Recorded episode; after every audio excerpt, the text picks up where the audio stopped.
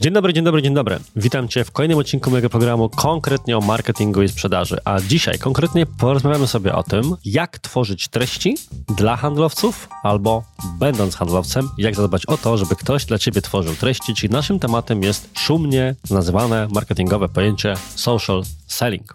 Zaczynajmy. W coraz mniejszej liczbie firm muszę zaczynać od tłumaczenia, dlaczego warto tworzyć treści. Na szczęście coraz więcej firm jest już o tym przekonanych, jest gotowa zainwestować czas, pieniądze, e, zaangażowanie swoich osób właśnie w tworzenie treści, ale rzecz, jak to zwykle bywa, rozbija się o zwykłe, życiowe tematy. I żeby dobrze wytłumaczyć, gdzie potencjalnie leży problem i pokazać Ci, jak go zaadresować, musimy sobie powiedzieć najpierw o dwóch rzeczach. Pierwsza sprawa to musimy sobie wyjść od tego, jak możemy podzielić tworzenie treści dla firmy, szczególnie firmy B2B? Otóż możemy je podzielić na dwa typy. I pierwszym typem są wszelkiej maści artykuły eksperckie, dłuższe formy. Niektórzy tworzą e-booki, inni różnego rodzaju opracowania, raporty i tym podobne. Jeżeli interesuje Cię akurat ten wątek, to nagrywałem i bodajże był już też wcześniej publikowany odcinek poświęcony właśnie temu. I mówiłem wtedy właśnie również, że innym wymiarem tworzenia treści są różnego rodzaju krótsze formy. I mówiąc krótsze formy, nie mam tu na myśli fanpage'a, czy konta na TikToku, albo czegokolwiek. Raczej mam na myśli treści, które są publikowane na profilach osobistych. Przemyślenia, informacje i tak dalej, które pojawiają się albo na kontach przedsiębiorców, na przykład właścicieli firm, czy jakiejś kadry zarządzającej. Często są to profile prowadzone dla tych osób przez kogoś innego, albo na kontach handlowców. Przy czym też często marketing grzebie, mówiąc kolokwialnie, albo chciałby grzebać. I gdybyśmy mieli zdefiniować ten termin podany we wstępie do tego odcinka, szumny social selling, sprzedawanie społecznościowe, tłumaczył jak tłumaczył, zwał jak zwał, to w pewnym uproszczeniu, czy sprowadzając rzecz tylko do jednego aspektu, moglibyśmy właśnie powiedzieć, że takie prowadzenie profili przez zespół handlowy, przez osobę z działu handlowego, to jest pewien wstęp do tak zwanego social sellingu właśnie. Odkładając na bok dyskusje akademickie o rozumieniu terminologii czy pojęciach, przejdźmy od razu do rzeczy. Otóż marketerzy i przedsiębiorcy, właściciele, dyrektorzy zachęcają bardzo często handlowców do tworzenia treści, ale rzecz rozbija się o kilka potencjalnych problemów. Więc wszyscy mówią do handlowców: publikujcie, bo to ważne, bo to social selling, dzięki temu klienci będą nas widzieć i te wszystkie inne argumenty, które wokół tego się pojawiają. Natomiast są trzy potencjalne problemy. Pierwszym problemem może być sam dyrektor sprzedaży, tudzież inna osoba zarządzająca tym handlowcem bądź handlowcami. Zazwyczaj, jak miałem okazję w takich projektach współuczestniczyć, to to wygląda tak. Dopóki wynik działu sprzedaży albo wynik konkretnego handlowca się zgadza, to nikt nie interweniuje i się nie interesuje, co ten handlowiec jeszcze w ramach pracy robi. Na przykład, że zajmuje się tego typu publikacjami. Ale jeżeli tak się akurat składa, że w raporcie tygodniowym coś się świeci na czerwono i później dyrektor przychodzi do takiego handlowca i się pyta, co ty tam teraz robisz? I tenże odpisuje, no wiesz, robię tutaj w tej chwili e, wpis na LinkedInie, bo wierzę, że dzięki temu uda mi się nawiązać jakieś relacje i tak dalej, i tak dalej, to znam, poznałem wielu dyrektorów sprzedaży, którzy w tym momencie mówią, jakie LinkedIn, co ty tam w ogóle robisz? Kluczyki do auta i w miasto, i w trasę, i w kraj bo nie widzą w tym wartości, widzą wartość w szybkich działaniach, które mogą szybko podbić wynik w krótkim okresie, a bardzo często social selling tak błyskawicznie na wyniki się nie przekłada. Może być więc problem, nazwijmy go brzydko, problemem góry, tudzież takim problemem sytuacji bieżącej, żeby nikogo tutaj personalnie czy osobowo po prostu nie punktować. Ewentualny problem numer dwa jest już bezpośrednio w samych na przykład handlowcach, bo z kolei widziałem również sytuacje odwrotne, w którym albo dyrektorzy, doceniając wagę tego takiego działania, jego rolę w procesie sprzedażowym, albo marketerzy, którym bardzo by zależało właśnie, żeby rozwinąć współpracę sprzedaży i marketingu i zacząć na przykład właśnie od takich regularnych publikacji, pomocy w tym i tym podobne, napotykają na opór handlowców przyzwyczajonych tylko do spotkań, prospectingu, wszystkich takich namacalnych, czysto sprzedażowych działań i gdzie im tam w głowie jakieś publikacje, jakieś LinkedIny, panie, po co to komu, na co to komu, czyli problem może być również tutaj. Trzecia sytuacja jest taka, kiedy obie strony chcą, ale i tak nie wychodzi. W sensie jest przyzwolenie na górze, jest chęć na poziomie handlowca, specjalisty i tak dalej, ale to czego brakuje, to brakuje na przykład talentu, tudzież wiedzy w zakresie tego, jak konstruować historię, o czym pisać, jak pisać, żeby przyciągać uwagę. To jest problem, powiedziałbym, który najtrudniej zaadresować i jednocześnie jest to problem, którego rozwiązanie chciałbym podać Ci dzisiaj. Bo to nie jest tak, że ktoś jest pozbawiony, w sensie w punkcie wejścia nie ma umiejętności zgrabnego układania historii, pisania po prostu ciekawych postów, przemyśleń i tym podobne, to tego się nie da nauczyć.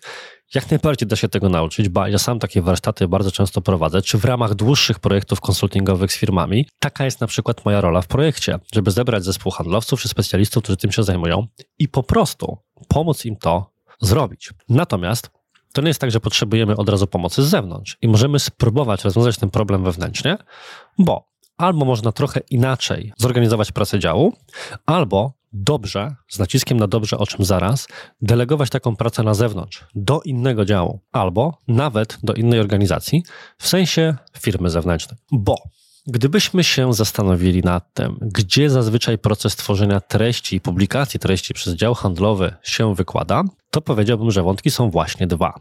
I pierwszy, zakładając, że, tak jak powiedzieliśmy przed chwilą, obie strony chcą, ale nie zawsze wychodzi, to jest kwestia systematyczności i kontroli. Handlowcy niby wiedzą, że mają to robić i nawet czują się przekonani, że takie publikacje powinni robić, ale finalnie odrywa ich od tego praca bieżąca, ważniejsza praca na po prostu wynik i finalnie zapominają. Potem się okazuje, że po jakimś czasie na przykład dział marketingu przychodzi, czy osoba z marketingu się pyta, jak tam, dlaczego nie publikujecie? No, bo nas oderwało coś innego. Rozwiązanie tego akurat jest bardzo proste, natomiast wiele firm jeszcze o tym w taki sposób nie myśli, czyli na przykład dział marketingu w takiej organizacji może przejąć kontrolę nad tymi publikacjami. Istnieją aplikacje, tak jak na przykład Buffer, które są wykorzystywane przez agencje marketingowe bądź specjalistów do spraw marketingu do publikowania postów na profilach. Ja sam do publikacji w swoich kanałach społecznościowych wykorzystuję właśnie Buffera. Buffer działa w ten sposób, że podpina się pod niego profile, na których chcemy coś publikować i następnie w jednej aplikacji planuje się publikacje w różnych miejscach. Dla mnie jest to bardzo wygodne narzędzie, bo dzięki temu nie muszę pamiętać o tym, żeby opublikować coś na swoim fanpage'u, na swoim Facebooku, na swoim LinkedInie, w różnych godzinach, w różne dni i te wszystkie inne marketingowe ważne rzeczy, tylko planuję sobie takiego posta w bufferze, mam do niego podpięte swoje kanały społecznościowe i on z automatu w wyznaczone dni i godziny w takich miejscach się po prostu pojawia. Tak to wygląda, kiedy robi się to dla siebie, to jest na przykład specjalista od marketingu robi to dla firmy.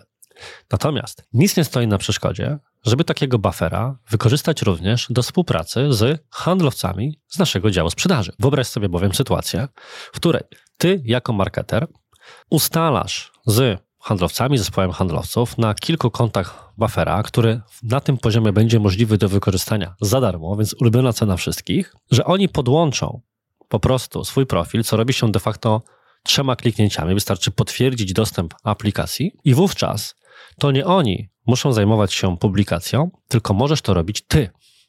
Więc w sytuacji częstszej niż rzadszej, wbrew temu, co się może wydawać, których to osoba inna niż sam handlowiec, tudzież inna niż sam dyrektor, przedsiębiorca, pisze treści, które pojawiają się na jakichś profilach, możemy postawić właśnie na sytuację, w której nikt nie musi robić komuś zadań, przypominań i tak dalej, żeby on coś publikował, tylko my po akceptacji takiej treści możemy zaplanować te publikacje i ktoś nawet nie bardzo musi się orientować, kiedy danym, na danym profilu coś się pojawi. I wówczas oczekiwanym poziomem zaangażowania po stronie takiej osoby jest już to, czego się za kogoś raczej robić nie powinno, tudzież nie wypada, czyli właśnie już na przykład odpowiadanie na komentarze i wiadomości, bo to jest ta akurat część, którą zautomatyzować, tudzież zdelegować na zewnątrz jest nieco trudniej, szczególnie jeżeli mówimy o potencjalnym handlowcu, któremu w odpowiedzi na jakiegoś posta merytorycznego czy historię z procesów sprzedażowych, którego ktoś by zaczepił, żeby nawiązać z nim relację, podpytać o ofertę czy usługę i tak dalej. Natomiast kontrolę nad samą publikacją, czyli tym procesie, o którym łatwo zapomnieć,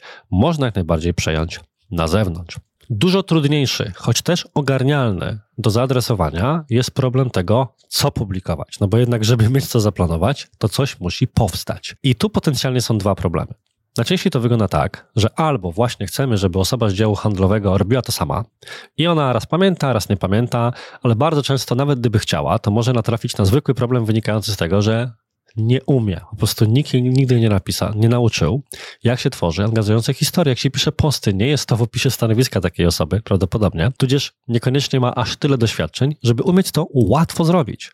Więc to, że ktoś siada i próbuje coś napisać i po prostu ma pustkę w głowie, więc wraca do pracy, którą wykonuje lepiej i wie, co zrobić, to nic dziwnego. Bardzo często właśnie taka, jak to się mówi, prokrastynacja jest po prostu formą odsuwania w czasie zadania, które jest dla nas trudne, które jest jakimś wyzwaniem. Z drugiej strony marketer, który miałby przygotować posty dla kogoś takiego, nawet mając wiedzę produktową, ofertową i tym podobne, może mieć problem. Dlaczego?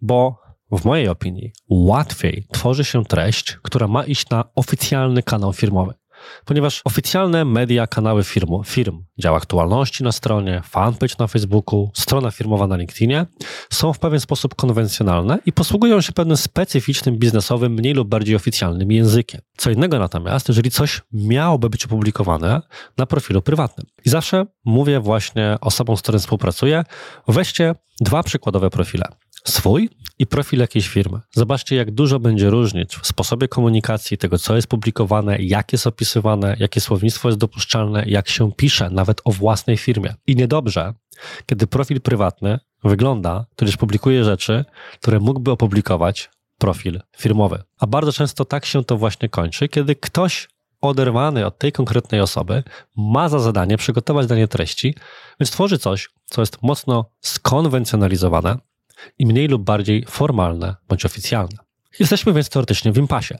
Osoba robiąca coś z zewnątrz nie zrobi tego w taki sposób, żeby oddawało to charakter, głębie wiedzy, ekspertyzy, na przykład handlowca czy dyrektora, w imieniu którego publikuje. Natomiast handlowiec wer dyrektor ma to jako ostatnie zadanie na liście priorytetów. Nawet jeżeli chce, to na koniec dnia przywalony bieżącką bądź innymi obowiązkami stwierdza, no nie mam już w sobie siły mentalnej, żeby do tego siąść i to napisać. Teraz uwaga. Postaw się na chwilę w sytuacji mojej. Wyobraź sobie, że masz do nagrania jeden z dwóch materiałów. Pierwszym z nich jest taki solowy odcinek jak ten, który ja przygotowuję teraz dla ciebie. Czyli masz siedzieć, patrzeć się w oko kamery, nagrać coś, powiedzieć składnie i puścić świat. Drugim jest sytuacja, w której udzielasz wywiadu. Ktoś będzie ci zadawał pytanie, a twoją rolą jest skupić się na tej osobie i jej po prostu odpowiedzieć. Co byłoby dla ciebie prostsze? Myślę, że abstrahując od tego, że samo bycie nagrywanym jest generalnie stresujące, dużo łatwiej udziela się wywiadu, w którym to ktoś prowadzi narrację, to on wydobywa z Twoich odpowiedzi wątki do poruszenia za chwilę i tak dalej, tak dalej. Czyli ktoś jest odpowiedzialny za ułożenie tego w cykl wynikających z siebie rzeczy, a Ty masz po prostu za zadanie reagować na to, o co ktoś Cię prosi, niż tak siąść i samemu zacząć coś mówić. I tak samo jest z publikacjami w mediach społecznościowych. W sensie, jeżeli masz usiąść samodzielnie i przygotować jakiś tekst, to jesteś całkowicie odpowiedzialny za ten proces i możesz po prostu nie wiedzieć jak. A teraz wyobraź sobie, że ktoś po prostu bierze cię na rozmowę, zadaje ci szereg pytań, a potem na tej podstawie przygotowuje dla ciebie treści gotowe do publikacji, tak jakby były to twoje własne odpowiedzi na pytania, które ci zadawał. I ta osoba pomyślała poniekąd za ciebie, poniekąd wspólnie z tobą, bo dyskusja może pójść w dowolnym kierunku, co powinno się pokazać, jak powinno wyglądać i tak dalej. I wiesz co? Z mojej perspektywy, właśnie tak powinien wyglądać proces pracy nad treściami, na przykład przez dział marketingu, przygotowywanymi dla handlowców. Tak to wygląda, kiedy na przykład ja i moja firma pracujemy nad właśnie treściami dla handlowców w ramach programów social sellingowych w kilku firmach, albo pomagamy wdrażać go bezpośrednio w innych organizacjach. Zamiast robić taki typowy ping-pong, w którym ktoś na podstawie swojej wiedzy, którą sam musi zebrać. Przygotowuje treści dla kogoś. I ten ktoś później wraca z informacjami, że nie podoba mi się, coś takiego bym nie chciał publikować, to jest za ogólne, tutaj są błędy merytoryczne i tym podobne, bo on wie więcej o tym jako specjalista, niż osoba, która robi to z boku. Czy sytuacja, w której właśnie pozostawiamy handlowca albo kogoś innego samemu sobie i on publikuje jak umie, ale nie ma tego jeszcze drygu narracyjnego, że podać coś w naprawdę ciekawy sposób, to możemy te procesy tak naprawdę połączyć i poprzez właśnie przygotowywanie za każdym razem serii wywiadów na zasadzie marketer zadaje pytania handlowcowi, osobie z działu obsługi klienta, dyrektorowi, właściwe pytania we właściwych momentach, przygotować odpowiedni proces. To jest podejście, które ja i moja firma stosujemy bardzo często, nie tylko kiedy mówimy o profilach osobistych, ale w ogóle o profilach marek, szczególnie specjalistycznych, czy właśnie wiele branż B2B, bo uważamy, że to mimo większego wymaganego zaangażowania na samym początku pracy nad takim procesem, w dłuższej perspektywie skraca czas, ponieważ usuwa właśnie ten niewdzięczny ping-pong komunikacyjny typu to mi się nie podoba, to proszę zmienić i tym podobne. Oczywiście tak przygotowany proces rodzi szereg innych problemów czy wyzwań organizacyjnych, ale na koniec dnia powstają rzeczy, które mają jedną kluczową z perspektywy publikacji na profilach prywatnych rzecz, a mianowicie mają w sobie więcej swobody, no bo jest to jednak, jakby nie było, zapis czyichś myśli, a po drugie, mają w sobie więcej szczegółów. Kiedy trzeba coś napisać, wpadamy w pewien tryb wypowiedzi pisemnej, co oznacza, że mówimy właśnie w bardzo sformalizowany sposób. Niektórym ciężko jest przekłuć swoją własną bańkę i zejść do poziomu anegdot, szczegółów i tym podobnych rzeczy. Nie zadajemy sobie pytań, które pozwolą z ogólnego zarysu sytuacji wydobyć jakąś historię ukrytą pod spodem. Natomiast kiedy komuś coś opowiadamy, taka osoba zawsze może nas dopytać.